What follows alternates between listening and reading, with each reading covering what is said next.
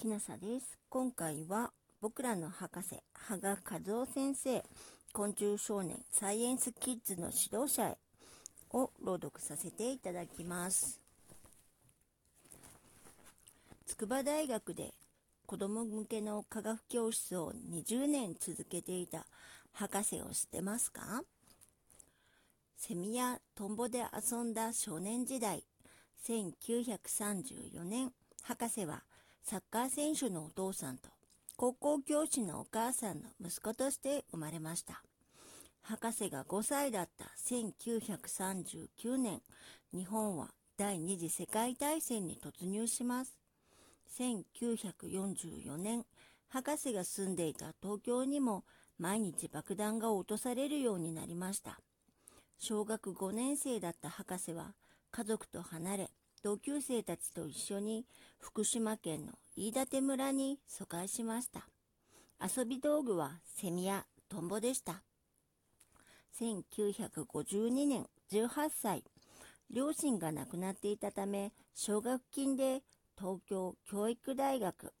今の筑波大学、理学部生物学科に進学し、生物について学びます。卒業後、博士は私立東横学園女子高等学校の生物の先生になりました。節足動物の系統発生を調べる。1967年、博士は大阪学芸大学附属高等学校、現大阪教育大学附属高等学校に転職しました。そこでは受け持った授業の時間が少なかったので、博士は東京教育大学、今の筑波大学の安藤博教授のもとで、節足動物の系統発生を解き明かす研究を始めました。最初に調べ始めたのはトビケラでしたが、研究室でうまく育てて観察することができませんでした。節足動物とは昆虫、クモ、ダニ、エビ、カニなどを指します。系統発生とは生き物の特徴や育ち方を調べてどんな進化をしてきたのかを解き明かすことを言います。1969年7月6日、箕面の犀ヶ原谷で5ミリほどの黒いアザミウマをルーペで見て、これを研究テーマにするべきなんだと悟ります。1973年、博士は思い切って1年間、長野県の菅平でアザミウマを研究し、その後、大学の先生を目指す決心をしました。1974年、博士は筑波大学の準研究員として研究を続けることになりました。1976年には学生の面倒を熱心に見ていたことが認められ、筑波大学の正式な先生になります。1981年、アザミウマの論文が認められ、博士は正式に筑波大学の理学博士になりました。博士が自然林の落ち葉の中から発見して名前を付けたアザミウマたちは、ペンタゴノスリップ、五角形アザミウマ属と呼ばれています。頭が五角形だからです。オリガミクス。五角形アザミウマを発見した頃、博士は折り紙で正五角形を折ることにも熱中していました。そして折った角度などが算数や数学の式で表せることを発見し、夢中になります。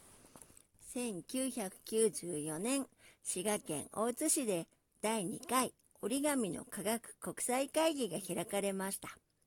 紙を折ったり重ねたりして、そこに生じる数理現象を追求することを折り紙クスと呼ぼうと博士が呼びかけたことで、今では世界的にも折り紙クスという言葉が使われています。数理というのは算数や数学の式で表せるということを指します。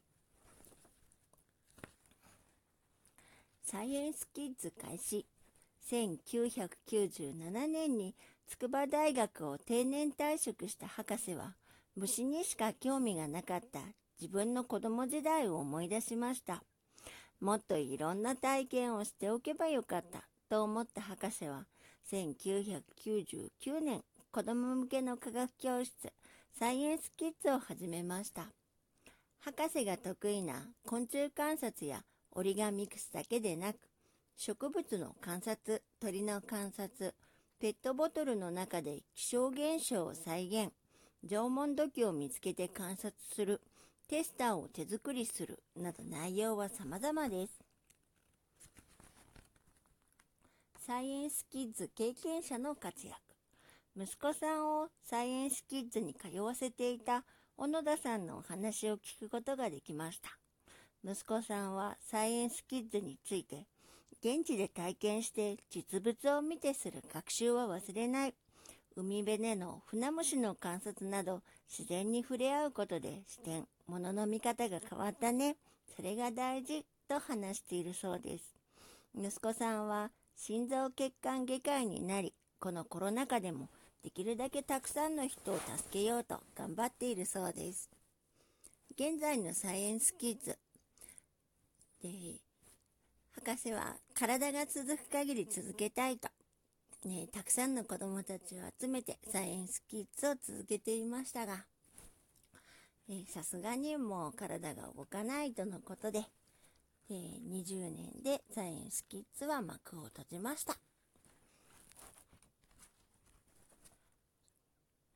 えー、五角形の作り方が途中まで書いてあります。えー、ここから先は、えご自分で工夫するか、もしくは博士が出版した、えー、紙を折れば数学が見えるを購入していただけると良いと思います。最後に、ね、博士の、博士が、えー、口癖のように言っている言葉を紹介します。他の人と同じことをやってたらダメ。大事なのは一味違いずむ。僕らの博士、羽賀和夫先生、昆虫少年サイエンスキッズの指導者へを朗読させていただきました。えっと、もし、えー、興味を持ってくださいましたら、えー、9月の24日、つくば、えつくば、え、プレイスラボで、えっと、正五角形を折るえイベントを行いますので、